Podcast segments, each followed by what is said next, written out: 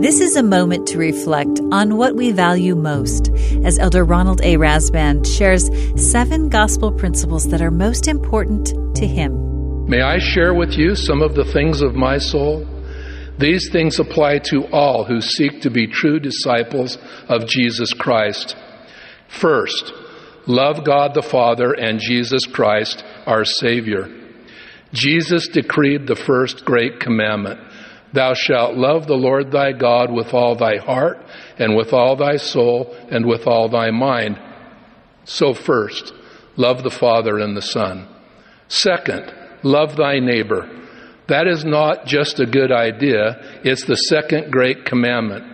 Your neighbors are your spouse and family, ward members, work colleagues, roommates, those not of our faith, those needing a helping hand, and frankly, everyone.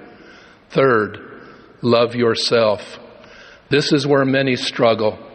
Isn't it curious that loving ourselves seems to come less easily than loving others? Yet the Lord has said, Love thy neighbor as thyself. He values the divinity within us, and so must we. Fourth, keep the commandments. The Lord has made it clear if ye love me, keep my commandments. Strive each day to be and do a little better and to press forward in righteousness. Fifth, always be worthy to attend the temple. I call it being recommended to the Lord. Whether you have access to a temple or not, being worthy of a current temple recommend keeps you firmly focused on the things that matter, the covenant path. Sixth, be joyful and cheerful. Be of good cheer and do not fear, the Lord has said. Why? How?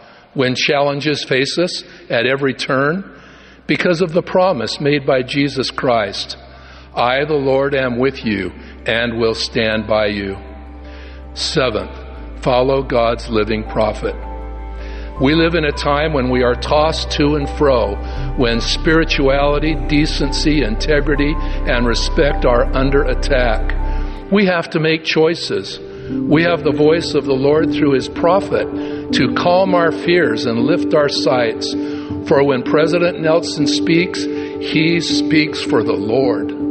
That was an excerpt from Elder Ronald A. Rasband's talk, The Things of My Soul. This is a moment to reflect.